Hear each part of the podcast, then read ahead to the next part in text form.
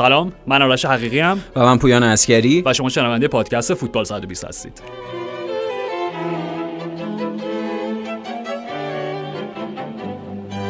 ببین ترک پیتزا و انواع سس نتیجهش میشه هفت دو بازی هفت گل. البته که اصلا تأثیری نداره که تیم اول آلبانی بود. البته آلبانی که آره خوب خوب شده تیم تو این سوم سالها. سوم شدن فکر می‌کنم بله، در بله. نهایت توی گروه. و البته تیم دوم سان مارینو که اوکی می‌تونی تفاضل گل سان مارینو رو حدس بزنی؟ منفی ش... چهل.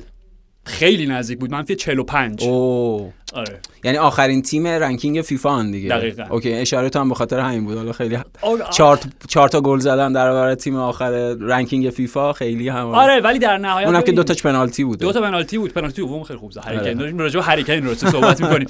ولی نکتهش اینه ببین به هر حال که در کتب تاریخی و چه می‌دونم این آمارها هیچ جا درج نمیشه که البته رکورددار. بیشترین گل چهار تا گل گل به سان مارینو نه، بوده. نمی‌دونم. ببین در نهایت گل نشان گله. شایستگیه دیگه حتما. 100 درصد. آره. یعنی به هر مهاجمی که در اصل دیگه چیکار کنه؟ تیمی که مقابلشه اینن دیگه نمی‌تونه تیمو تغییر بده. دقیقاً. مسئلهش اینه. و حالا این داستان حالا آنتونیو کونته که راجبش صحبت کردیم که جزو اون اولین اعمالش به عنوان سرمربی جدید اسپرز بود که سری غذاها رو ممنوع کرد و قدغن کرد. رژیم جدید براشون وضع کرد. آره رژیم جدید براشون وضع کرد. ولی پویان نمی‌خوام دوباره وارد اون بحث بشیم ولی داشتم چون اون روز فرشاد بهش اشاره کرد جالبه ببین مثلا چون خود همین قضیه پیتزا کنته پیتزا رو به مسابقه یه لولو خورخوره در نظر گرفته که ببین اگر نخورین بله. فرم تو بدنتون میاد سر فرم و حالا نمایشتون بهتر میشه مثلا چه می‌دونم در مقابلش مثال نقضش حتی اگه بشه بهش گفت کاری که کلودی رانیری کرد میگم. چیزی که دقیقا فرشاد روز یادمون انداخت که وقتی که لستری که در نهایت شگفت انگیز ترین نتیجه تاریخ فوتبال انگلستان رقم زد و قهرمانی کسب کردن وقتی که تیمش بازی ها رو میبردن ولی clean sheet نمی‌کردن. آره. گفتش که اولین clean sheet مون رو بازیکنامون می‌برن و بهشون پیتزا میدم آره شام- جایزهشون پی... دقیقا. جایزهشون پیتزا منتها با این نکته که پیتزا وقتی پیتزای آماده ای در کار نبود. اونا رو برد توی pizzeria خمیر رو بهشون داد. لوازم رو در اختیارشون گذاشت و بالا سرشون مثل آقا معلم وایساد گفت خب خودتون پیتزاتون رو درست بکنید یعنی نابرد رنج گنج میسر همین یعنی دقیقا. یعنی حتی ببخشید یعنی یک پیتزا می‌خواین بخوره جایزتون هم خودتون باید با عرق جبینتون همینطوره. یعنی پاداش پاداش هم به مسابه یک عامل تمرینی. تمرین حالا همون شکل گروهی روانی و همین هماهنگی تیمی. یعنی حتما اگه تیم بتونه پیتزا درست کنه خوب حتما تو حتما می‌تونه کلین شیت آره یعنی خب این چیز در حقیقت اعتماد به نفسه یعنی اینکه شما چجوری با مسائل حالا تفریحی به ظاهر عملا اون آگاهی فردی و آگاهی کل مجموعه رو داریم. اتحاد و همینطوره یعنی این ترفندها و حالا حقه بار منفی همیشه نداره ولی اینا ترفندهایی که مربی‌ها استفاده می‌کنن ترفندهای مدرن برای اینکه بازیکن‌هاشون رو در یک قالب اتفاقا آموزشی تربیتی نه اون شکلی سفت و سخت و خشک و مثلا دافع برانگیز اتفاقا یک جوری که براشون جاذبه داشته باشه حتما اونها رو وارد اون فضای ذهنی خودشون می‌کنن و هماهنگر بالا بر حالا این مدل کنته که یه مثال نقض اون بود. شاید هم حالا اگه در مثلا دو ماه سه ماه آینده اونا به موفقیتی برسن بهشون بگه نه بچه های خوبی بودین. بهتون یه پیتزا. مارگاریتای سبکی حالا با هم آره، می‌زنیم. مارگاریتا سبک مثلا آمریکایی یا نه ولی ایتالیایی. آره. ولی خب آره یعنی حداقل خارج از این چیزای شوخی و اینا حداقلش این بود که خب هری کین به قول تو کسی به این دیگه دق- مهم نیست. یعنی توی آمار ذکر نمیشه که اون گل هاشو برابر کی زده. هم فاصلش رو با بهترین گلزن ملی تاریخ فوتبال انگلیس کمتر کرد غیر از اینکه چند نفر رو پشت سر گذاشت به واسطه هفت گل و فاصلش رو با ویرونی کمتر کرد. و هم برای خود انگلیس این دوتا بازی ساده یه تمرینی بود که حالا یه مدل های جدید چینش و الگوهای تاکتیکی و تست و تجربه بکنن که هر دوتاش اتفاق افتاد توی هر دوتا بازی. اه، و اصلا نکته اصلی داستان همینه. یعنی حالا به موازات هم می‌تونیم راجبشون صحبت بکنیم. هم فرانسه هم انگلیس. بله. تیمایی بودن که تحت نظر دیدی دشان و گرات ساوتگیت غالبا با سیستم چهار دفاعه بازی می‌کردن. درسته. دشان. غیر از یه دوره کوتاهی که توی جام جهانی 2018 انگلیس در حد دو سه تا بازی بازی با سه دفاع رو تجربه آره ولی تفاوتش اینجا بود که اون سه دفاع با این سه دفاع حتما. اصلا 180 درجه متفاوت هم یه واریاسیون دیگه از همون سه دفاع بود. یه واریاسیون سنتی تر نکته نکته سه دفاع بازی کردن 2018 این بودش که چون اعتماد دفاعی رو نداشت به مهرهاش بله. تعداد نفرات رو بیشتر کرد و تیمی بود که با دست پایین بازی می‌کرد. یعنی ریاکتیو بازی می‌کرد واکنشگرا بازی می‌کرد. و اتفاقا پویا مشکلی که به نظر من هنوز حل نشده. شاید تنها مشکل جدی انگلیس گرت که هنوز حل نشده اینه که مقابل تیم های بزرگ در بازی های حیاتی و سرنوشت ساز برای دفاع از یک گلی که جلو افتادن خیلی عقب می‌کردن و خیلی در لاک دفاعی مشکلی بود که تو فینال یورو پیدا کردن. یعنی اگه اونا فینال یورو نیمه نهایی برابر کرواسی اونجا هم جلو افتادن دقیقا یکیچ و بازی رو باختن دو یک. و دقیقا تو فینال یورو همین اتفاق افتاد. یعنی اگه اونا بازی که نیمه اول داشتن نیمه دوم انجام می‌دادن خب ایتالیا باز عقب میشست و طبیعتا فرصت پیدا که بخشیش هم بخش مهمتری شارش من فکر می‌کنم مسئله ذهنیه و اون مسئله اعتماد به نفسه. یعنی به حال انگلیس می‌دونیم به لحاظ کاراکتر توی تورنمنت های بزرگ خب همیشه تیم شکننده ای بوده. توضیحات دیگه هم داره. یعنی مسائل اجتماعی مسائل تاریخی مسائل بین المللی از منظر سیاسی و این هم حالا دلایلی بوده برای این تضعیف اون کاراکتر یا شمایل مثلا فوتبال ملی انگلیس. ولی به هر حال همینی که تو میگی یعنی در برابر تیم های خب ضعیفتر از خودش یا حتی در برابر تیم های همردگی خودش این انگلیس می‌تونیم انتظار داشته باشیم که بازی ها رو برنده خارج بشه. این مشکل مقابل کلمبیا بود جام جهانی. فراموش نکنیم بازی که جردن پیکفورد تاریخ سازی کرد و اون پنالتی ها رو مهار کرد و اون تجربه ویژه اولین بازی که من تو با هم دیگه تماشا کردیم آره اون بازی ویژه. یعنی اونجا کاملا می‌تونستی در نظر بگیری که گل مساوی یریمینا بود دیگه فکر کنم گل زد. باعث حذف انگلیس بشه. آره تیم برتر زمین بودن. اون اولین بزنگاهی بود که این تیم اندکی به اعتماد به نفسش افسوده شد. به خاطر اینکه یک تلسم پشت سر گذاشت که اون شکست در ضربات پنالتی بود. اگر بزنگاه دوم و پیروزی در برابر آلمان در همین یورو گذشته در نظر بگیریم اینا مقطعهایی بودن مقاطعی بودن که انگلیس اون اعتماد به نفسه شد تا حد کمی حالا بهتری باز یافت به, به لحاظ ذهنی تیم قدرتمندتری شد. ولی خب می‌بینیم یعنی هم در برابر دانمارک بازی نیمه نهایی باز به مشکل برخوردن یعنی به سختی اون بازی رو بردن هم تو فینال همونطوری که تو گفتی. یعنی ولی خب به لحاظ شکل بازی یا به لحاظ آزمودن الگوهای تاکتیکی متفاوت به نظرم ساوتگیت متحورتر هم عمل کرده. یعنی بعد از یورو داره سعی می‌کنه شیوه های متفاوتتری بازی کنه و همون چیزی که تو می‌خوای بهش اشاره کنی یعنی شکل تازه استفاده از سه دفاع. دقیقا. یعنی به شکل سنتی تو وقتی تیمی سه دفاع بازی می‌کنه حالا چه 3 5 2 باشه 3 4 2 1 باشه هر چیزی. بله. یعنی سه مدافع مرکزی و دو تا وینگ بک. میگم دیدگاه سنتی بهش اینه که خب تیمه داره با یه رویکرد دفاعی چیده شده. و درون زمین رفته و می‌خواد با استفاده از ضد حمله ها بازی بکنه. نمی‌خواد جریان بازی در اختیارش باشه. ولی بله. تو وقتی تیم تو مقابل آلبانی بله. در ومبلی با سیستم سه دفاعه به زمین میفرستی قطعا نظر دیگه ای در ذهن داری. قطعا نمی‌خوای دفاع بکنی قطعا نمی‌خوای توپو به حریف بدی. و پویان این به نظر من موتیفیه که داره تکرار میشه بین به خصوص فرانسه و انگلیس و به شکل عکسش برای آلمان. یعنی آلمانی که دیدیم یوگی لوو دیگه در دوران پایانش از اون دفاع سه نفره و wing back ها استفاده کرد که حالا جلوی پرتغال جواب داد بله. خاطر اینکه پرتغالیا خب اصولا یادشون رفته بود که بازیکن به نام رابین گوسنس چه کاری می‌تونه باهاشون بکنه. دقیقا. و حالا می‌بینیم که حالا بیشتر راجع صحبت می‌کنیم که هانزی فلیک که برگ... در واقع برگشته که هانزی فلیک که تیم اختیار تیمو در در, اختیار تیمو در اختیار آره، گرفته تیم شد. شبیه الگوی بایر مونیخ دقیقاً همون 4 2 3 1 4 2 3 1 که اصلا و استخون ب... استخون بندی که خیلی بیشتر از حتی اون ستون فقرات تیم. عملا با 5 تا 6 تا بازیکن بایرن و همون سیستم اجرا خب آره فقط یه چیزی آرش این وسط من یه چیزی بگم. تو راجع به سه دفاع گفتی که عموما نگاه ها به اینه وقتی یه تیمی از سه دفاع استفاده می‌کنه همون قرار تمرکزشون استحکام دفاعی یا هم ساختار دفاعی باشه. من به نظر ما دو شکل متفاوت از سه دفاع داشتیم تو این سالها. یعنی استفاده از سه دفاع که حالا هر کدومش مبنای استفاده مربی دیگه قرار گرفت که واریاسیون های خودشونو داشت.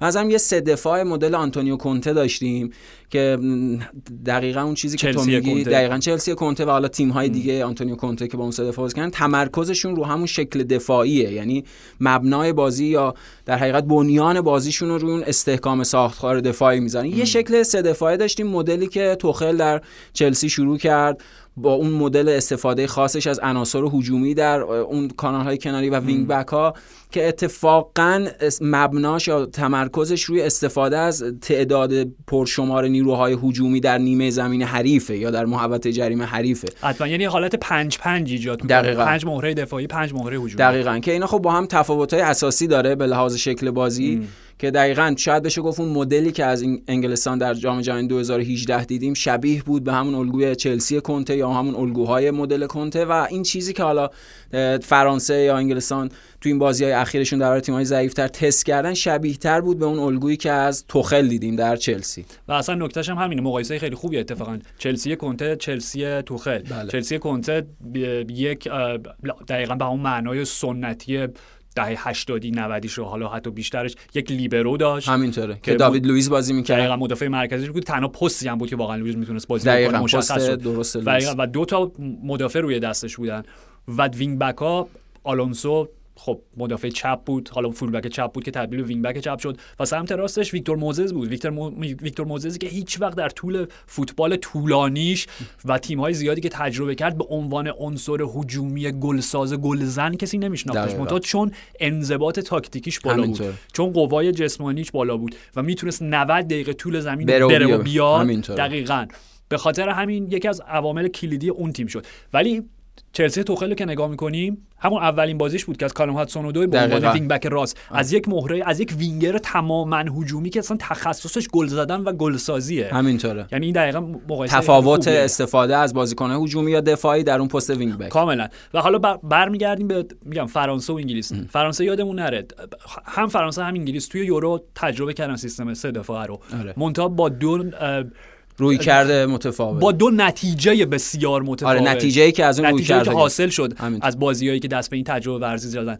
انگلیس بازی مقابل آلمان به خاطر که گرت ساوتگیت دید که چه بلایی سر تیمی که با عرض کم بازی می‌کنه 4 2 3 حالا بازی می‌کنه بازی پرتغال بله بله آلمان و پرتغال. دقیقاً چه بلایی سر همچین تیمی میاد مقابل آلمانی که عملا نیروی اصلی هجومیش اون wing back اش و به خصوص رابین گوسنزه اوکی سیستمش تغییر داد 3 4 3 چید. و دست آلمان رو خون و به لحاظ تاکتیکی دست بالا رو به خصوص توی توی نیمه دوم نیمه دوم. دقیقا. یه جور آینه ایجاد کرد. یعنی شبیه به خود آلمان همون چینش بازیکن انگلیس به وجود اومد و اون خونسا شد اون استفاده از ارز خونساشون کرد و بازی رو بردن. بله. و در فینال هم بازم دست به همچین تجربه ای زد که حالا تا حد زیادی حداقل توی نیمه اولش موفق آره جواب داد ولی بعدش خب اون دیگه ترس ذاتی همینطور. بعد از شکنندگی ذهنی و اینا. چقدر؟ بعد از نیم قرن به فینال رسیدن و همین بیشتر از نیم قرن بیشتر از نیم قرن به یک فینال معتبر رسیدن عواملی شد که باعث شدن به حال در ضربات پنالتی شکست بخورن. به حال فرانسه مقابل سوئیس نمی‌دونم به چه دلیل هنوز کسی درک نکرده که چرا در اون بازی به خصوص و بدون اینکه قبلا در هیچ بازی بزرگی اونقدی تجربهشو داشته باشن و استفاده از آدریان ربیو به عنوان wing back چپ که از اون سوالات بزرگ فوتبالی که هیچ وقت حل نخواهد شد. احتمالا آرش اون حاصل یک معذوریت یا یک اتفاق فوری فوتی بوده به این معنا که اگر خب بنا بر این داشت با اون الگو بازی بکنه دشان حتما به عناصری که بتونه تو اون الگو ازشون استفاده بکنه فکر می‌کرد. یعنی سعی می‌کرد بازیکنهای دیگه متفاوتتری به خودش ببره خب. ولی وقتی تو اون موقعیت مجبور شد که حالا اون شکل مجبور رو به این خاطر میگم که اون شکلی بازی بکنه از یه بازیکنی مثل ربیو استفاده کرد که همونطور که تو میگی اساسا خاصیت بازی تو اون به عنوان بازیکن یا wing back سمت چپ رو نداشت یا wing back سمت چپ, چپ بود. آره دیگه. نداشت و خب اون اتفاق افتاد و اون مشکلات دفاعی برای فرانسه پدید اصولا ربیو کجا می‌تونه درست بازی بکنه اینا میگم از اون سوالاتی هیچ وقت برای من حداقل جوابش پیدا نمیشه. ولی همین و نکتهش هم همین. یعنی اگر تو حتی ته ذهنت این فرض رو چه می‌دونم این احتمال رو قائل می‌شدی که یک روزی در این تورنمنت بنابر حالا ملزوماتش می‌خوای با wing back بازی کنی خب قطعا تئو هرناندز با خودت میبردی که نبرد. آره. پس به نظر می‌رسید که هیچ گونه تعقلی از قبل برنامه‌ریزی آگاهی قبل نداشته ولی از اون یه نتیجه مثبت گرفت و اونم حضور تیو همون حالا یعنی از اون اتفاق بعد دقیقا یعنی از اون حادثه نابهنگام که خب هیچ کس انتظارش فرانسه هست. باشه نتیجه مثبتش این بود که از اردوی بعدی از بازیهای بعدی تیو هرناندز اضافه شد و سعی کرد که اون الگویی که تو بازی با سوئیس تست کرده بود و حالا بر اساس اون نیروهای متناسب اجرا کنه. یعنی مسئله سر اجرای اون الگو بود. چون خب اون نیروهای مناسب و نداشت اجرای با شکست مواجه کاملا. و دیدیم که این ایده در لیگ ملت‌های اروپا نیمه بله. نهایی و فینال اجرا شد. و به خصوص حالا من می‌خوام بازی قزاقستان و بازی موقع قزاقستان بود بله 8 بله بله. می‌خوام اون بازی مثال بزنم. به خاطر اینکه پویان این سیستمی که حالا گیت و دشان دارن ازشون استفاده می‌کنن و ممکنه بدل به برگ برندشون بشه در جام جهانی. ببین یه نکته ای که راجع به یورو هیچ وقت شاید انقدر به وضوح راجبش حرف نزدیم اینکه اگر فرانسه فرانسه ای بود که تصورش رو می‌کردیم شاید اصلا این داستانهای فینال برای من رویایی ایتالیا و انگلیس و این تورنمنت انقدر باز شکل نمی‌گرفت. حتما. بخاطر اینکه در حالت طبیعیش ما راجبش حرف زدیم. فرانسه با این مهرهایی شانس اول قهرمان. شانس بدون شک بله. بدون شک. هم با این مهره ها و همین که قهرمان جام جهانی بوده. قهرمان جام جهانیه مربیش مربیه که استاد تورنمنت بردنه. دقیقا. squad ش هم غنای کافی رو داره هم جایگزین برای بازیکنهای اصلی داره و هم تقریبا در هیچ پستی تو ضعف خاصی احساس نمی‌کنی همینطور خب؟ شاید فقط تو همون پست wing back راست و چپ که که- اونم داره با این الگوهای همون. جدید ارتقا میده اون دقیقا پست که اصلا قرار نبود wing back ی وجود داشته دقیقاً. باشه یعنی تئو یعنی اه، تئو نه اه، لوکا. لوکا لوکا آره، لوکا. هرناندز. چپ و بنجامین پاوار. okay با اینکه من همچنان اعتقاد دارم خیلی full back های درجه یکی نیستن ولی حالا بیشتر ذاتا جفتشون دفاع وسطن دقیقاً مدلشون همینطوره. ولی به هر خب خود پاوار بود که اون قهرمان جام جهانی شدن دیگه. یعنی بله. با اون گل فوق العاده ای که زد با. مقابل آرژانتین. حتی بله. گل هم زد گلای خوبی می‌زنه. پاوار کم گل می‌زنه ولی, خوب. گل می‌زنه به دقیقاً. جا و آره. دقیقاً برای. بایرن هم یکی دو تا گل اینجوری زده. ولی حالا می‌رسیم به اینجا. خب که اگر قرار باشه فرانسه از این الگوی تاکتیکی پیروی بکنه در جام جهانی و انگلیس هم همینطور میگم با توجه به امکاناتی که این سیستم حالا بگیم پایش رو بگیم 3 4 3 که می‌تونه تبدیل بشه به 3 4 2 1 یا 3 4 1 2 آره خب؟ که فرانسه مثلا 3 4 1 2 بازی. دقیقاً که آنتوان گریزمن شون شماره 10 آزاد پشت امباپه و بنزما. آره. که شاید بهترین زوج ملی باشن. بر اساس همه چی. که نمایش داشتیم تو این چند فکت وقت اخیر. و پختگی بنزما تراوت و جوانی امباپه. یعنی خیلی مکمل عالی هم برای همه. دقیقا. یعنی هم هم فرم باشگاهیشون. یعنی نه صرفا فرم ملیشون. تو می‌بینی گریزمن در بارسلونا که حالا بود و حالا این فصل در اتلتیک حالا یه ذره بهتر شده تو این هفته آره، آره. ولی گریزمن هم همیشه هر چه قدم که افت داشت در رده باشگاهی به محض اینکه به تیم ملی رسید. هم گریزمن همیشه و حمایت همیشگی دشان هم داشت. یعنی در اون. مسائلی که تو بارسلونا داشت همیشه دیدیم دشان توی مصاحبه مطبوعاتش ازش حمایت به. خاطر اینکه اصلا دو زندگی متفاوته. بله اصلا. مهم نیست برای تی- تیم ملی. دقیقاً. می‌دونی و خود پوگبا پوگبا همیشه همینطوری بوده یعنی بهترین بازیش برای فرانسه انجام می‌داده فارغ از اینکه فرمش در یونایتد چطور بود. خب یعنی همه اینو هست. دقیقا. حالا راجع به اه، امباپه و بنزما داشتیم حرف می‌زدیم. یعنی فرمشون در فرم باشگاهیشون عالی و هماهنگیشون از دو منظر. یکی این که بازیشون به هم به شدت می‌خوره. دقیقا به خاطر اینکه چرا؟ به خاطر اینکه بنزما ایدئال ایدئال یک مهاجم سرعتی و تکنیکه. دقیقا کاری که بنزما برای کریستیانو دقیقا رونالدو تو رئال. مادرید در دوران اوج این دوتا در کنار هم. و شاید خیلی حالا نه شاید خیلی نمی‌دونم. بخش زیادی شاید غیر از هوادارهای مادرید که خب هر هفته بازی رو تماشا می‌کردن و ارزش کریم بنزما رو می‌دیدن از دور که تو نگاه می‌کردیم گفتی خب okay ستاره اصلی این تیم کریستیانو رونالدو یکم مثلا چه می‌دونم دیدگاه nerd تری مثلا داشتیم آره. گفتی او این تیم رو داره لوکا مودریچ میچرخونه. در حالی که دیدیم بعد از اینکه رونالدو رفت بنزما نشون داد که آقا ستاره اصلی منم.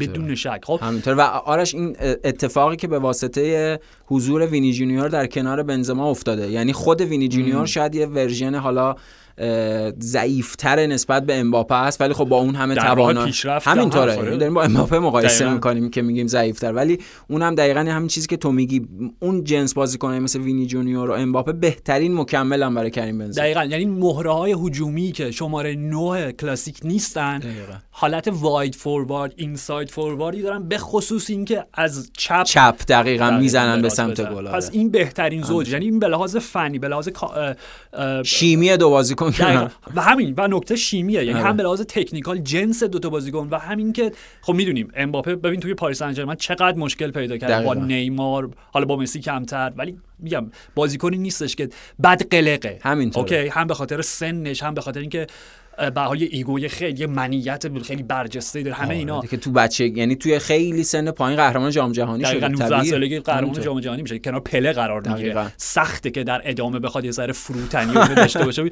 ولی ما کنار بنزما به خصوص پویان باز مدرک درجه یکش رو دیدیم مقابل قزاقستان پاس گلی که به نه قزاقستان نه بازی یادم ف- فنلاند. فنلاند یکی از این دو آره فنلاند پاسی که به بنزما به. بنزما داد که. راحت می‌تونست خودش.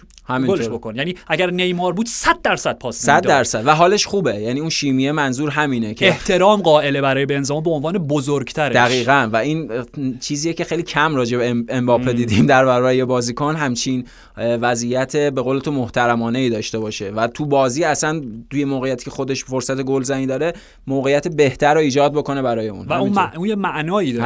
فقط حتما. صرف یک پاس گل نیستش حتما. حتما این احترام برای تو قائلم استاد شما گلو بزن بله ولی و آرش در ادامه اون ام. وینگ بک هایی که می‌گفتیم یعنی در بازی با قزاقستان خب همونطور که خودت گفتی کینگزلی کومن داشت وینگ بک راست بازی می‌کرد و تیو خب وینگ بک چپ و حالا درسته که قزاقستان تیم درجه 3 4 تو اروپا و از اون ور خب این مسئله راجع به حالا آلبانی گفتیم یه خورده پیشرفت کرده راجع به هم صدق می‌کنه و این مدل استفاده از عناصر هجومی در کناره ها در جایگاه وینگ بک و در برابر تیم های خیلی ضعیفتر حالا اینها آزمودن طبیعیه. یعنی تست اولیه در برابر تیم های ضعیفتر.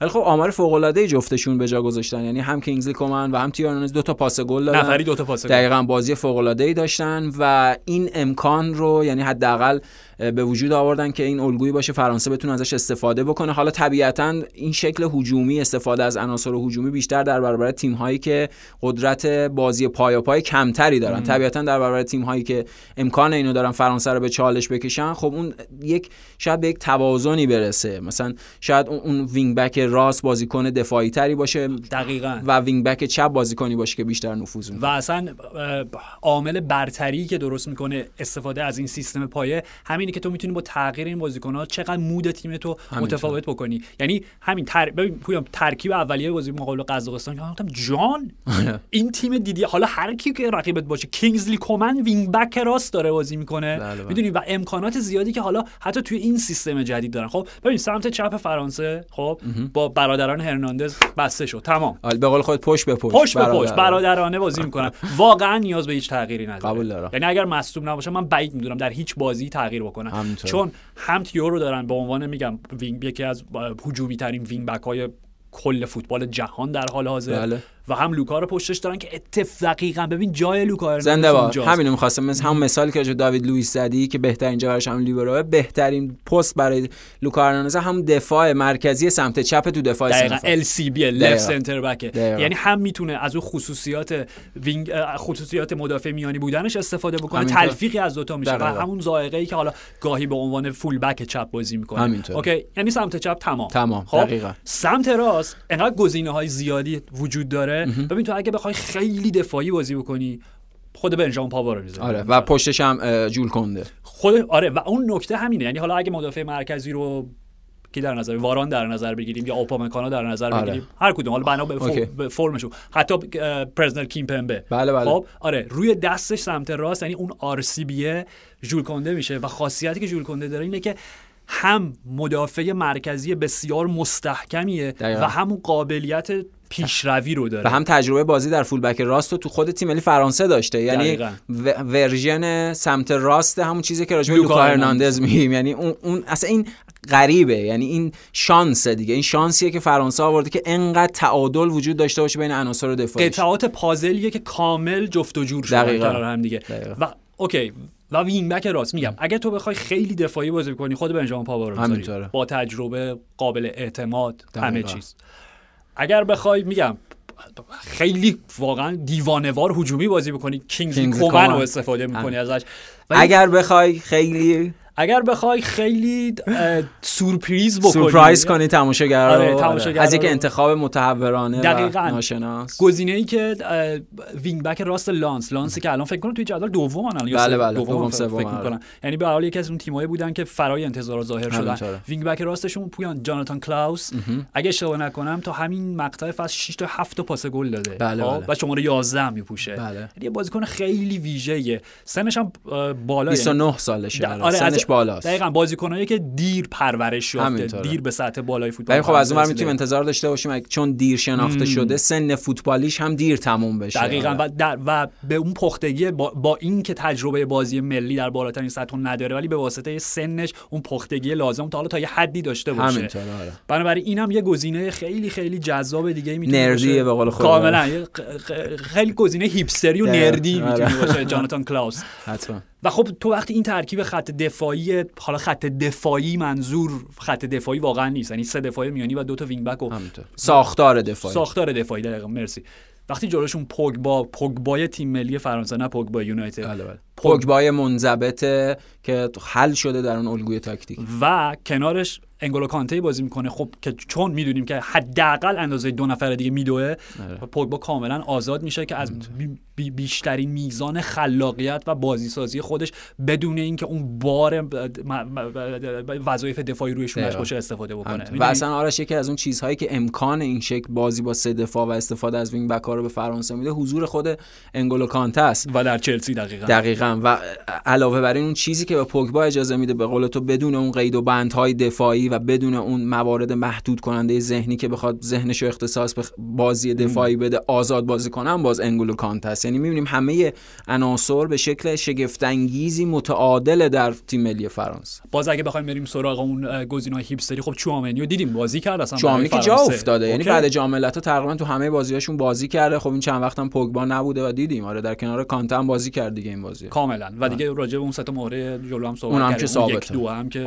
می‌دونی یعنی تو وقتی به این ترکیب نگاه می‌کنی میگی به لحاظ منطقی هیچ مشکلی دیده نمیشه چرا نباید این مگه قهرمان بشه همین مگه اینکه خودشون با دست خودشون برای خودشون بحران به وجود بیارن یعنی شاید یکی از اون چیزهایی که در یورو تا حدی اون انضباط یک دست فرانسه 2018 رو به هم زد بازگشت دوباره بنزما بود دقیقاً. و اون اختلافات خیلی حالا بروز کمی داشت. ولی معلوم بود که اونجا اون آرامش و اون خونسردی 2018 حاکم نیست. یه خورده دچار تلاطمات شده. به خاطر حضور ژیرو همزمان ژیرو و. بنزما که حالا دیگه ژیروی احتمالا وجود نخواهد داشت. دقیقا. یعنی اون تردیدهای ذهنی دشان چه به لحاظ اسکواد و استفاده از اون بازیکنها و چه به لحاظ استفاده نابهنگام از اون الگوی تاکتیکی که خب نداشت عناصر لازم برای جایگیری تو اون پستا اون چیزی بود که فرانسه رو توی یورو از پا در آورد. یعنی واقعیت اینه که می‌تونیم بگیم قبل از سوئیس اونها رقیب اصلی خودشون بودن. یعنی به عنوان. اون قدرتمندترین دشمنشون خودشون بود دقیقا کاری کردن با دست خودشون که تو اون شرایط قرار بگیرن. ولی الان واقعا آرش هیچ چیزی نه هیچ بهانه‌ای نداره نه، فرانسه واقعاً و.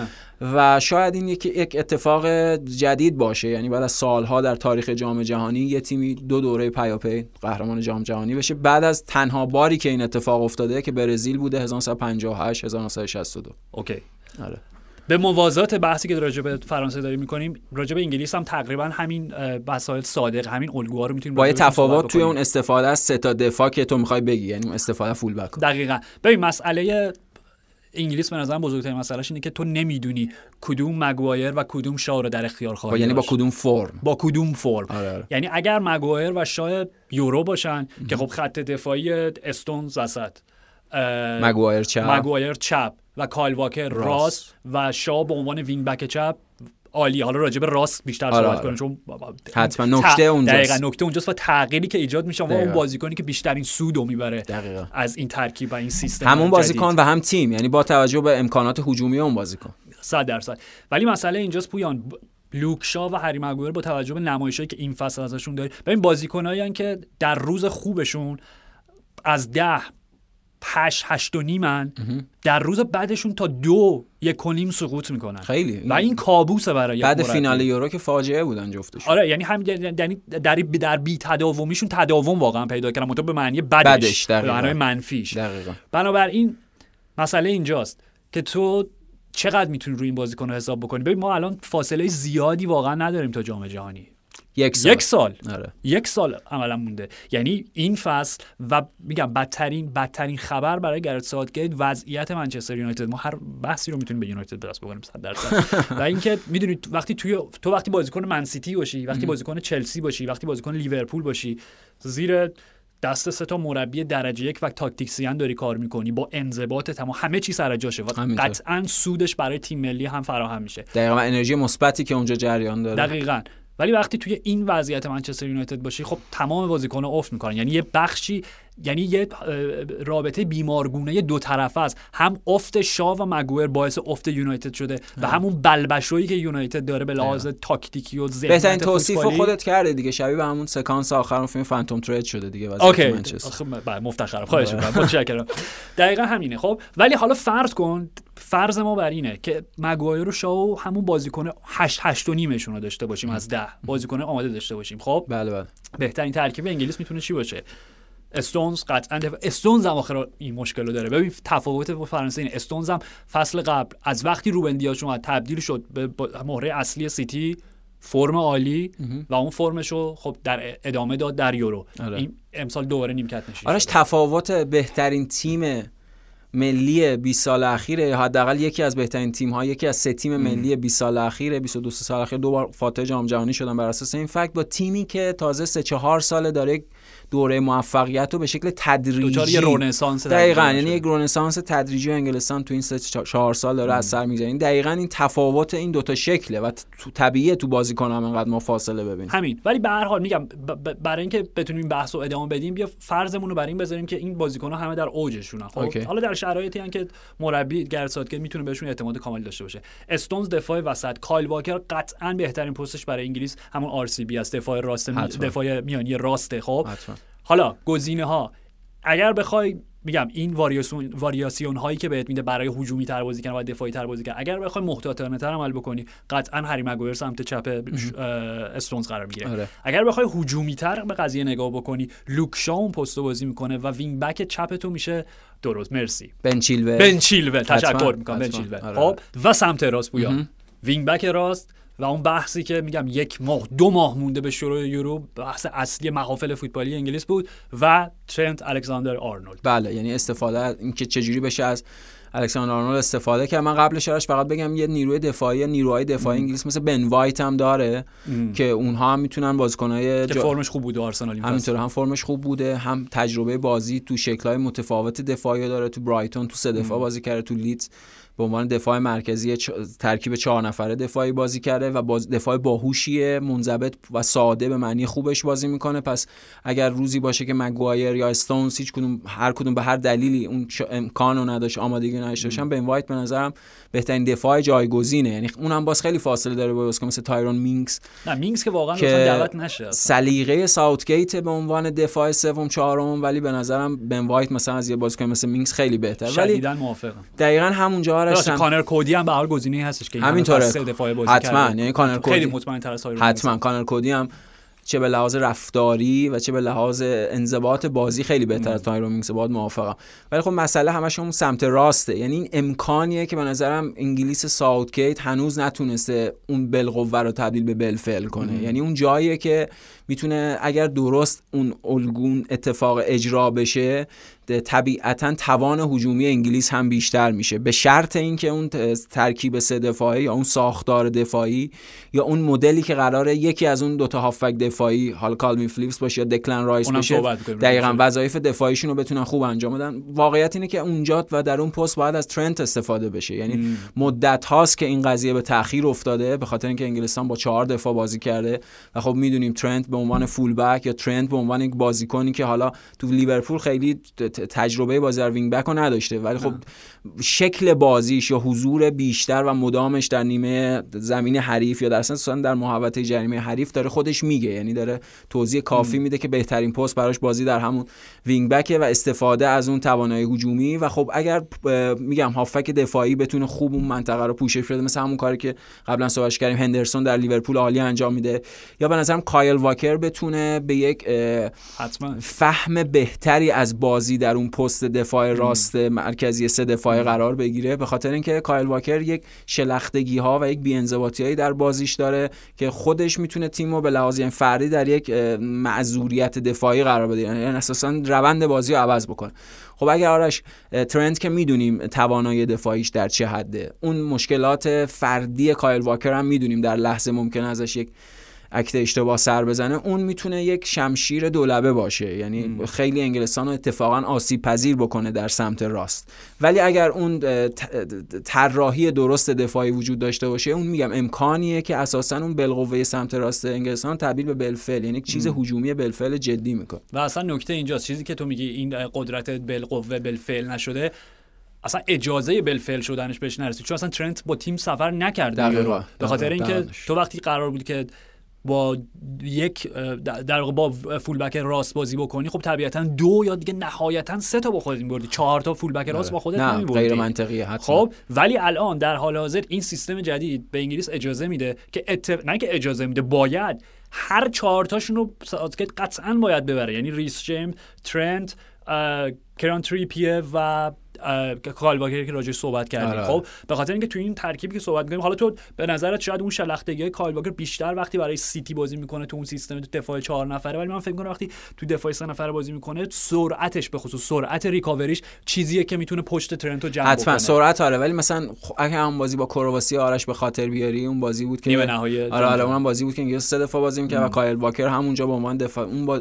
یعنی اون از اون نمونه که در بازی ملی هم میاد آره به آره هر حال. حتما آره ولی به هر حال شا... به هر حال با تجربهش هم بیشتر شده دیگه. حتما. برای بازی کردن توی این position. حتی تریپیه می‌تونه اونجا بازی مثلا همینو فکر می‌کنم. یعنی فکر می‌کنم تریپیه چون بازیکنیه که اشتباهات فردی کمتری داره شاید گزینه بهتری باشه برای بازی تو توان دفاعیش هم قطعا بالاتر از واکر دیگه. همینطوره. به هر حال یعنی آره حتی تریپیه و واکر اونجا بازی کنن و بین ریس جیمز و ترنت هر کدومشون می‌تونن چون راجبت خب ترنت زیاد صحبت کردیم ولی تو فرم ریس جیمز رو فقط نگاه کنیم فقط. و پیشرفتش و آرش در. یکی دو سال و اخیر اینکه محصول نهایی چقدر بالا رفته خب؟ همینطور. یعنی حتی آره شاید ریس جیمز هم بتونه اون دفاع مرکزی سمت راست رو بازی بکنه به خاطر اینکه بازیکن به خیلی دیگه هجومی میشه. تو یه ذره خطرناک میشه. خطرناک میشه ولی منظورم اینه که اون بازیکنیه که به لحاظ تاکتیکی خیلی بازیکن منعطفیه و به نظرم تو همه پست های سمت راست زمین از ریس جیمز میشه استفاده کرد. اگر توضیح درست تاکتیکی براش وجود داشته باشه. اگه اشتباه نکنم حالا که جالب اینو گفتی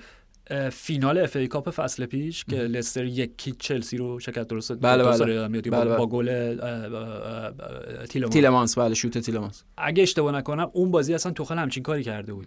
یعنی ریس جیمز رو گذاشته بود دفاع راست مرکزی به خاطر اینکه جیمی واردی و سرعتش رو مهار بکنه. اوکی. و اه، آسپیلیکوئتا رو به عنوان wing back راست استفاده کرد. که اتفاقا گلی هم که خوردن روی اشتباه تاک روی در واقع سردرگمی این دوتا بود که انگار. پستشون خیلی هنوز برای توجیه نشده بود براشون. یا اصلا یه شکل چرخشی هم داشتن تو بازی. چون قا- ب- روی کاغذ آسپیلیکوئتا اون بازیکنیه که باید دفاع راست روی اون سه نفره رو بازی کنه ولی به قول تو برای اینکه جلوگیری کنه از اون سرعت ریس جیمز جاشو عوض کرده بود با. به هر حال. بله.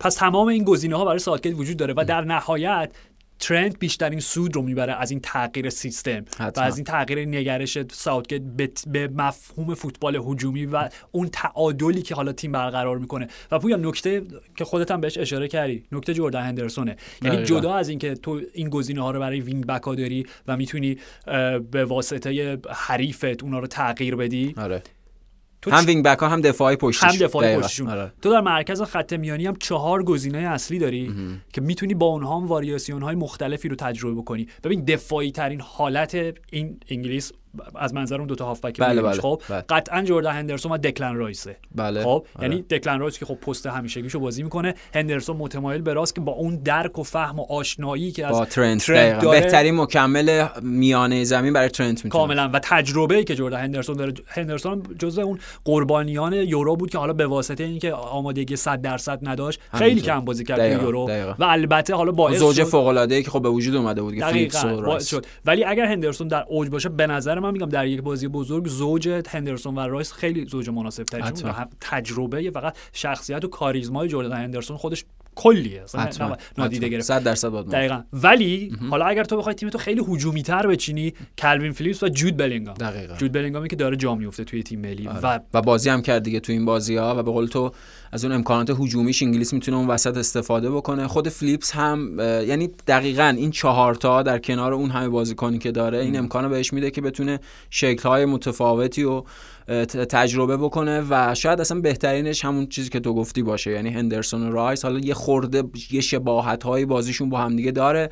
ولی اگه قرار باشه تمرکز اون هافبک دفاعی رو دکلن رایس باشه و جردن هندرسون اون بازیکنی باشه که متمایل به سمت راست بازی کنه به نظرم با این تمایز تاکتیکی بازیشون هم درست میشه. بازی. هم خونسا نمی‌کنه. و حتی پویان می‌خوایم حالا راجع به آلمان صحبت کنیم ولی دیگه نکته نهایی راجع به انگلیس. حتی دست ترنت بازتر میشه نسبت به زمانی که در لیورپول هم بازی می‌کنه یعنی تو وقتی ترنت رو در یک سیستم 352 حالا اسمش رو بزنیم سیستم پایه 352 قرار آره، آره. میدی به عنوان وینگ بک راست و هندرسون رو به عنوان هاف بک راست داری و حالا کایل واکر یا تریپی به عنوان مدافع مرکزی سمت راست انقدر دیگه آزاد میشه که دقیقاً. okay شما که دفاع می‌کنی من فقط در بعد هجومی شرکت کنم. نه اینکه فقط ولی تمرکز اصلیش بینش هجومی ترنت می‌تونه استفاده کنه یعنی ترنت می‌تونه خاصیت هافبک بازی ساز میانه زمین اون وقت پیدا کنه به عنوان وینگ بک. راست یعنی همون همه اون استفاده های مدرنی که مربیای مدرن امروزی دارن از بازیکنهای اون پست بازیکن وینگ بک می‌کنن. و حالا یه چیزی هم بگیم که دیگه بریم سراغ آلمان. اون هم بازیکنهای خط بالاتر نسبت به اینها. یعنی به هر حال این سه چهار شما گفتیم. حالا اون یا دو یک یا سه یا یک دو هر چیزی. نوهش که هریکین نوهش هریکین دو دو تا بازیکن میمونه که با توجه به سلیقه ساوتگیت احتمالا یکیش میسن مانته. اون یکی هم رحیم استرلینگه خب؟ یا فودن یا گریلیش. یا فودن یا گریلیش آره آره. و به نظرم مانت هم خیلی می‌تونه بازیکن مناسبی باشه برای اون اتصال لینک ها با ترند سمت راست.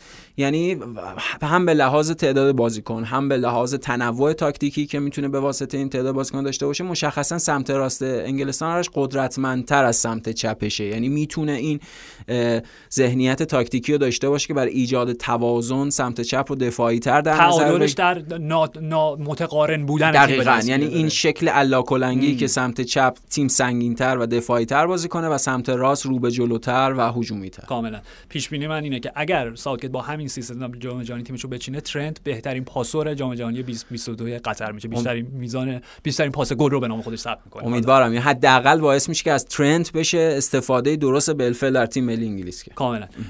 پویان آلمان. آلمان. آلمانی که مشخص بود با میگم آلمان فرانسه و انگلیس رو به موازات هم راجبشون صحبت کردیم. به نظرم بله. آلمان همون اتفاقیه که باید برای پرتغال بیفته دقیقاً که و نمیفته هنوز, آره. هنوز نیفتاده یعنی مربی که با اینکه افتخار بزرگی رو برای کشورش کسب کرده خب در مورد یوگیلوف قهرمان جهان در مورد پرتغال فرانس سانتوش قهرمان اروپا. آره. که در مورد سانتوش این تردیدها خیلی بیشتر یوگیلوه به خاطر اینکه یاخیم لوف در تیم ملی آلمان حضورش در کنار یورگن کلینزمن موفقیتش در رسوندن آلمان به جمع چهار تیم تمام تورنمنت هایی که حضور داشت قبل از 2018 مشخصا ما با یک مربی با کارنامه عالی طرف بودیم ولی خب تنها موفقیت سانتوش قهرمانی پرتغال با 2016 بود اونم با اون نتایج. آره ولی منظورم اینه که یوگیلوو هم دوران افتش وقتی شروع شد بعد زودتر دقیقاً زودتر بعد اون ماجرا تموم میشه دور گروهی جام جهانی حذف شد. همین بدترین نتیجه آلمان در تاریخ جام جهانی. یورو خیلی ساده به انگلیس باختن. بله. تو دور گروهی هم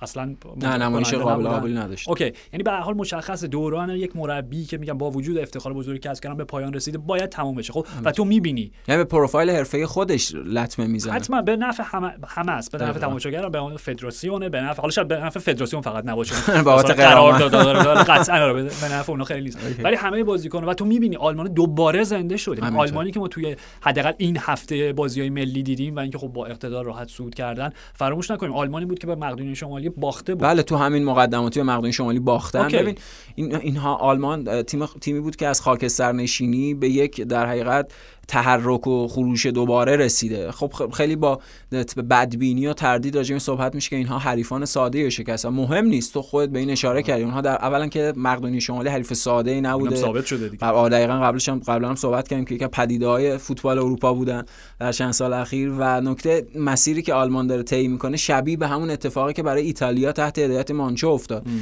یعنی اونجا هم خب باز این تردیدها و شک ها وجود داشت. اینها بازی های ساده رو دارن می‌برن.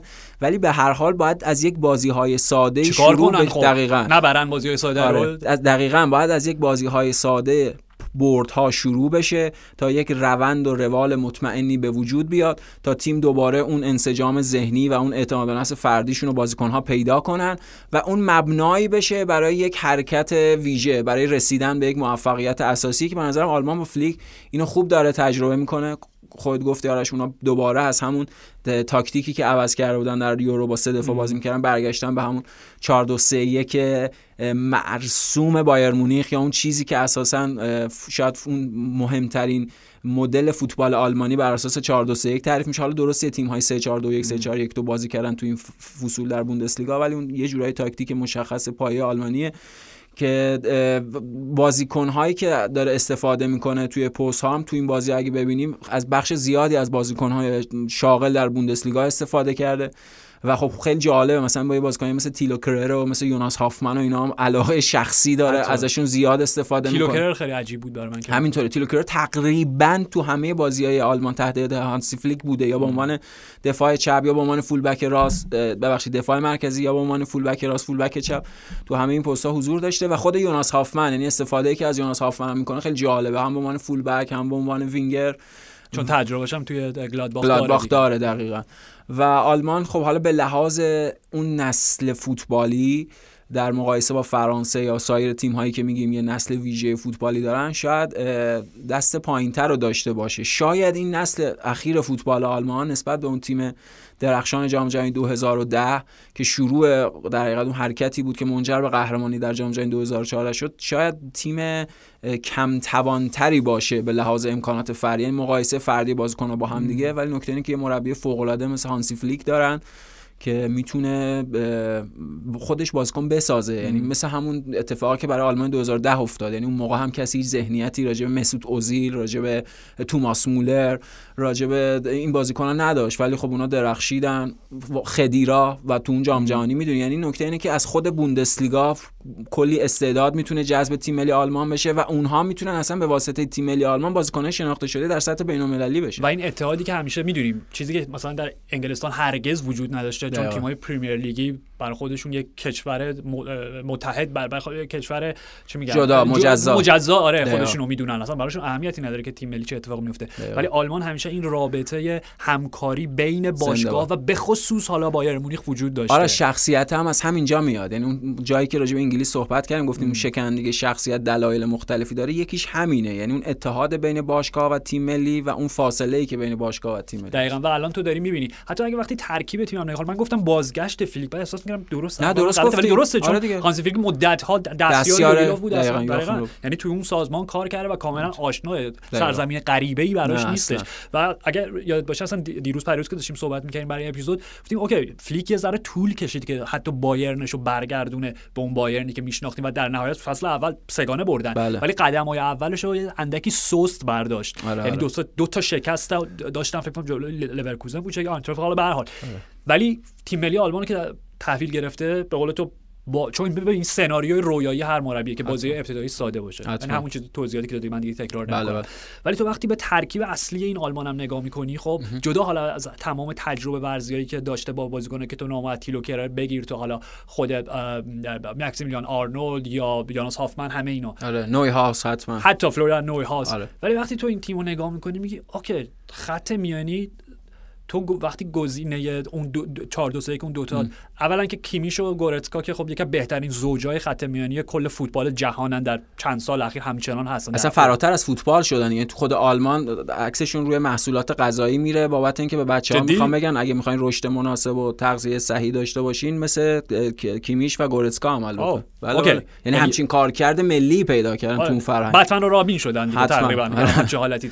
کارکرد آموزشی پیدا کردن. اوکی.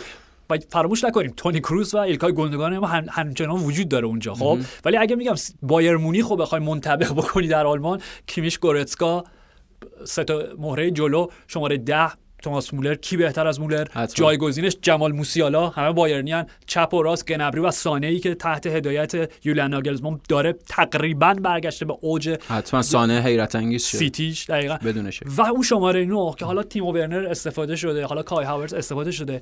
ولی کریم آدیمی که بازی کرد گل زد و راجبش صحبت کردیم که نو نو کافور اوکی وقتی اسم اوکافو رو میشنوی اولین چیزی که به ذهنت میاد چه بازیکن دیگه ایه ساموئل اوسیکو. اوسیکو. دقیقاً دقیقاً. یاد مشت میافتم که در رو زمین بعد از گل دوم همین اشکایی که داورم گفت این بازی تموم نشه بلند شد نمی‌خوام دیگه. اوکی به حال یعنی این دو تا مهرایی ان که 99.9999 فصل آینده در سالزبورگ سالزبورگ نخواهند همینطوره. و من تعجب نمی کنم اگر کریم آدیمی چون حرف بارسلوناش okay بارسلونا تقریبا نصف جهان فوتبال رو مثلا اینکه قراره بخره. یعنی از رحیم استرلینگ آره. گرفته تا صحبتش هست دیگه. من فکر کنم کریم آدیمی با چه پولی؟ نه اون که نمی‌دونم نیست نیست. آره وجود نداره حتما. من فکر کنم کریم آدیمی میره دورتموند. okay یعنی با قرار بازیکن دورتموند بشه و فکر یا حتی بایرن به نظر من. به نظرم عجیب نیست اگه مستقیم برای بایرن شه به نظرم بازیکن جاه طلبتر و باهوشتر از اونه که مستقیم بره بایرن. به خاطر اینکه می‌خواد بازی کنه و می‌خواد خودش رو تو دورتموند نشون بده و این صحبتایی هم که پیرامون در حقیقت مدیر برنامه ایناش هست راجع به تمایل اونها برای پیوستن به دورتموند دارن صحبت می‌کنن. با توجه به تجربه, تجربه موفق ارلین برات هالند دقیقاً یعنی مدل مشابه بازیکن‌هایی که از سالزبورگ به دورتموند رفتن و همون چیزی که گفتم یعنی استفاده از استعدادهای شاغل در بوندسلیگا این اتفاقی که برای تیم ملی آلمان می‌تونه بیفته در یک سال آینده و در چند ماه آینده. بازیکنهای جوونی که امکانات هجومی تیم اضافه کنن. مشخصا مشکل اصلی آلمان و شماره 9 است آرش. یعنی نه کای هاورس و نه تیمو ورنر به صورت تک بازیکن مناسب برای این پست نیستن. به از تیمو ورنر میشه استفاده خیلی مناسبی کرد برای بازی تو پشت اون تک فوروار یعنی اون دوتایی که بخوان یا به عنوان وینگری که بخواد بازی کن چون تیم ورنر بازیکن فضاست بازیکن وارونه و معکوس است که از چپ به راست بزنه. بازیکن نیست که توی شیش قدم. قطعا. یعنی اون اون خاصیت تیم ورنر نیست. تیم ورنر بازیکنی که باید با توپ حرکت بکنه. در نتیجه بازیکنی که باید توی ف... بتونه خودش رو توی فضای خالی در کناره ها قرار بده. برای همین نه تیم ورنر نه کای هاورس کای هاورس هم مثلا ذاتا بازیکن شماره 9 نیست. یعنی یه هافبک هجومی شماره 10 گفتیم یه دفعه راجبش که اصلا اینقدر خاصه که هیچ بدیل یا پست جدیدی باید دقیقاً یعنی مشابهی نشد. مثلا از خاص بودن مثل همون مدل توماس مولری باشه که میگیم هیچ شباهتی از گذشته نداریم. دقیقاً توماس مولر. برای همین اونا برای پست شماره 9 حتما مشکل دارن. اون کریم داریم که تو میگی دقیقاً یه اشانتیون یا سورپرایز خیلی ویژه می‌تونه باشه به شرط اینکه کریم آدیمی این روند فوق العاده رو طی کنه. به شرطی که تبدیل به یوسف موکوکوی دوم نشه. همینطوره. حالا فرق داره آره آره خیلی. یوسف موکوکو خب سنش پایینتر بود حتما با اون همه انتظار و فلان اینا ولی خب کریم آدیمی دیدیم تو خود هم لیگ اتریش تو Champions League در کنار اوکافور چقدر فوق العاده بودن. آلمان اگه بتونه اون ضعف شماره 9 رو حل بکنه اگه بتونه بازیکنهای دفاعی بهتری برای بازی تو اون پست قلب خط دفاع داشته باشه. چون اساسا مشکلشون اون پست شماره 9 و اون مرکز دفاع که دیدیم باز تو این بازی هم از یوناتان تا و اینا استفاده کرد که به نظرم خیلی گزینه های مناسبی نیستن. یعنی این این, این کمبود نسل فوتبالیه و دقیقا این مشکل مشکل بایرن هم هست قلب خط دفاعی. خب بایرن آلمان یکیه. کاملا نمی‌تونه. آره. ولی عجیب نیست. حالا اون یوسف موکوکوی که من گفتم به خاطر این بود که پارسال وقتی با هم صحبت می‌کردیم گفتیم می‌تونه شماره نهی باشه که اون خلع رو پر بکنه. حالا به خاطر سن کم مسئولیت شدیدی که داشت و افتی که داشت. ولی آلیمی نه. خیلی بهتر از موکوکو داره تداوم بیشتری داره. اصلا بازیکن بزرگسال بوده دیگه. چون موکوکو رو همش تو context 16 سالگی بازی دقیقاً بازیکن فوتبال نوجوانان و اینا دیده بودیم ولی کریم آدیمی یکی دو ساله که اصلا در context فوتبال بزرگسالان بود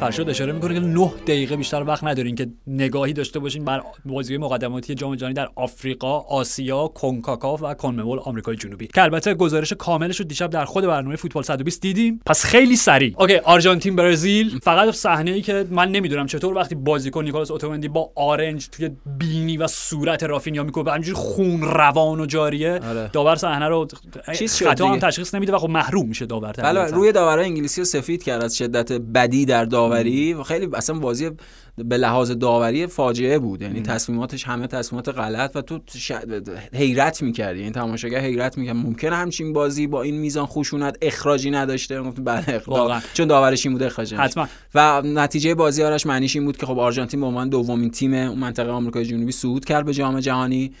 و حالا با توجه به باخت‌های پیاپی اوروگوئه که می‌تونه قربانی بزرگ همینطوره یعنی نرسیدن اوروگوئه مشکلاتی که برای این تیم وجود اومده و اون کارنامه درخشان اسکار تابارز که اصلا انقدر که بد نتیجه گرفته اوروگوئه به این فکر افتادن اخراج کنن تابارز ولی حالا فعلا قرار باقی بمونه.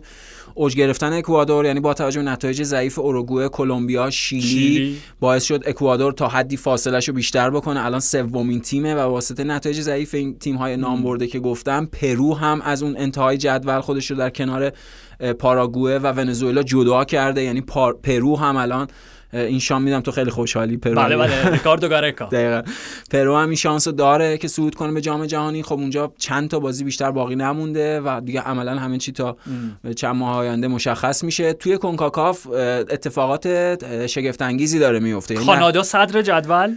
کانادا صدر جدول دو شکست پیاپی برای مکزیک در برابر آمریکا و کانادا. نتایج خیلی خوب آمریکا با تایلر آدامز و پولیسیک و وستون مکنی و بازیکن خیلی خوبی که رابینسون و اینا بازیکن خیلی خوبی که در اختیار دارن. از اون ور گل فوق العاده میکل آنتونی آنتونی به آمریکا, آمریکا بله تساوی یکی که جامائیکا آمریکا مکزیکی که پویان تو بهش اشاره کردی تاتا مارتینو به شدت تحت فشاره در فضای مکزیک به خاطر اینکه قرار بود تاتا مارتینو برای این اومده بود که اون تلسمی که حالا خودشون میگن کینتو پارتیدو بازی پنجم جام جهانی. یعنی بالاخره بتونن از مرحله یک هشتم صعود بکنن به یک چهارم. اتفاقی که اگه اشتباه نکنم از سال 1986 جام جهانی که خودشون هم میزبانشون بودن دیگه هرگز رخ نداده. ولی الان در جایگاهی قرار گرفته. بعد از شکست مقابل آمریکا بازی دو که سومی شکست پیاپیشون بود حرفی که زد و گفتش که حالا رقابت ما که رقابت مستقیم با آمریکا نیستش ما برای صعود به جام جهانی می‌جنگیم. انقدر بازخورد منفی داشت که تو درک نمی‌کنی به عنوان آرژانتینی که برای یک مکزیک چقدر اهمیت داره آمریکا بردن. و حرفی که به این بود که ببینم اگر سرمربی آرژانتین بودی و تا بازی پیاپی به برزیل می‌باختی بازم همینو می‌گفتی؟ دقیقا همین شد دیگه. یعنی سه باخت پیاپی مکزیک به آمریکا باعث شد که این فشارها انقدر زیاد بشه چون می‌دونن یه رقابت سنتی تو منطقه دارن. ولی به هر حال آمریکا مکزیک و کانادا سه تا تیم اول جدولن تو اون منطقه اختلافشون کم یه امتیاز خیلی آره خیلی نزدیکن. پاناما هم اینا رو تعقیب می‌کنه. حالا میگیم چه اتفاقی میفته برای تیم چهارم این منطقه. و از اونور تیم در حقیقت پنجم آمریکای جنوبی, جنوبی. آره, آره. که بعدی به حال تیمی که به تیم پنجم آمریکای جنوبی بخوره. آره واقعا. وقت کنکاکاف هم اینجوریه. نتایجش خیلی با شگفتی و اینها داره پیگیری میشه. تو قاره آفریقا به نظرم اون شکلی که طراحی کردن برای صعود پنج تیم نهایی خیلی شکل رندوم و تصادفیه. و فرسایشی. و حالا فرسایشی که حتما و به نظرم خیلی اون مبنای عدالت یا مبنای عادلانه توش کم رعایت شده به خاطر اینکه 10 تا تیم خب الان صعود کرد مرحله بعد حالا فارغ از اون اشتباه وحشتناک تیم جمهوری کنگو که تعویض چهارم داشتن خب قرار کنار برن بنین تیم دوم جایگزینشون بشه. ولی این 10 تا تیم قراره که قرعه کشی بشه و تبدیل به 5 تا بازی بشه. عادلانه نیست. یعنی در مقایسه با شکل گروهی که تو قاره های دیگه داره اتفاق میفته تیم ها با هم بازی می‌کنن این عامل رندوم و تصادف و شانس خیلی توش برجسته است که حالا در نهایت با این قرعه کشی و 5 تا بازی که تیم ها در برابر هم دارن برنده هر بازی به جام جهانی میره. تو این یکی دو ماه اخیر خیلی باید با هم بازی کنن چون جام ملت‌های آفریقا هم در پیش داریم. پر بازی قاره آفریقا است و اشاره می‌کنیم اون بازی کامرون و ساحل آج که برد کامرون باعث شد ساحل تو همین مرحله حذف بشه. با این همه بازیکن. یعنی بعد از اتفاق بعدی که براشون جام جهانی قبلی افتاد تحت هدایت مارک ویلموتس و صعود نکردن به جام جهانی این دومین جام جهانی پیاپیه که این نسل طلایی فوتبال ساحل داره از دست میده و خب این خبر بدیه براشون. توی قاره آسیارش به نظرم در گروه دوم رقابت هی شدیدتر و پیچیده‌تر داره میشه. به نظرم که یعنی اتفاقی که داره میفته. طبق شواهدی که وجود داره. طبق شواهد و حالا این به نظرم به نظرم اون تیمی در اون گروه که سوم میشه آ پلی آف میره استرالیاست. و ژاپن فکر می‌کنم در چهار بازی آتیش بتونه این مقام سوم حالا مقام دوم و چه بسا مقام اول در گروه عوض بکنه. استرالیا حالا بحثش طولانیه با بیشتر بعدا صحبت می‌کنیم. ولی سر کوچیک دقیقاً یه کوچیک راجع به استرالیا اینه که خیلی دور شدن از اون نسل طلایی فوتبالی که تو اواخر دهه 90 و توی نیمه دهه 2000 داشتن اون بازیکنای فوق العاده که توی پرمیر لیگ و سایر لیگ های اروپایی بازی می‌کردن. الان عملا هروستیچ آینتراخت فرانکفورت مهمترین بازیکنیه که استرالیا در اختیار داره و بخش زیادی از بازیکنهای اصلی تیم ملی استرالیا اصلا شاغل در لیگ داخلی خود استرالیا هم که خب می‌دونیم لیگ خیلی یا چندان لیگ با کیفیتی نیست. به حال فوتبال ملی استرالیا این افت داشته نسبت به دوره های گذشتهشون ولی خب تو اون گروه عربستان صد نشینه و در گروه ما هم که ایران و کره فاصلهشون آرش خیلی زیاد کردن با چهار تا تیم بعدی. تقریبا صعودشون قطعیه. آره به قول خود فقط رو کاغذ قطعی نیست 100 درصد ولی میشه گفت تقریبا قطعیه و این احتمالاً راحت ترین دوره که ما اینقدر با آسودگی و خیال راحت اگه مقایسه کنیم بله. با روند فرسایشی جام جهانی 98 که به قول تو البته آخرش منجر به اون خوشی شد و متاسفانه جام جهانی 2002 که متاسفانه در نهایت اون تیم دوست داشتنی بلاژویچ یعنی منظورم اون کیفیت سرخوشی بود که بلاژویچ از خودش به تیم منتقل کرد. خب اون در نهایت منجر به باخته به ایرلند توی استادیوم آزادی اون بازی شد که خیلی خوب دردناکه یادآوری خاطرشونه. ولی این دوره خیلی راحت این... ایرلند بردیم توی آزادی بله بردیم ولی خب همین دردناکش بیشتر همین ایرلند بردیم آره با گل دقیقه 90 که واقعا دیگه فایده ای نداشت. دقیقاً. ولی به نظرم این فاز هم داره فاصله ما رو با فوتبال آسیا توضیح میده به نظرم. یعنی فاصله این تیم ها با سایر تیم ها یه زمانی آرش صحبت این بود جام جهانی 2010 اگه خاطرت باشه صحبت این بود که فاصله فوتبال کره و ژاپن با آسیا انقدر زیاد شده که ما هم سالهای سالم بهشون نمی‌رسیم حالا به هر حال به نظرم نسل فوتبال ملی همیشه دقیقا نسلیه. دقیقا نسلیه. زنده می‌خواستم همین حرف آرسن ونگر است. مرسی. می‌خواستم همینو بگم که نسل فوتبالی که ما سال 2010 در اختیار داشتیم شاید ضعیف‌ترین نسل فوتبالی بود که تو همه این 3 4 دهه در اختیار داشتیم و نسل فوتبالی که الان تیم ملی در اختیار داره. یکی از دو سه نسل طلایی تاریخ فوتبال ایرانه. در نتیجه خب خود این یه تفاوت اساسی به وجود آورده. به نظرم این نتایج و این شکل بازی و این کیفیت تصادفی نیست. خود اون ادامه قبلا هم گفتیم روند مطمئن که منجر به اعتماد به نفس شد برای تیم ملی زمان کیروشه و اون شکل حالا بازی بیشتر تمرکز روی دفاع و حالا این شکل تیم اسکوچیچ. که میگم جلوتر تحلیل می‌کنیم. آرش بذار قطعی که شد صعود ایران به جام جهانی هم راجع به نقاط قوت هم راجع به نقاط ضعف تیم ملی تحت هدایت اسکوچیش صحبت خواهیم کرد. باشه. عالی. مرسی پویان. مرسی مرسی فرشاد و مرسی از شما که شنونده پادکست فوتبال 120 بودید. تا سه شنبه فعلا.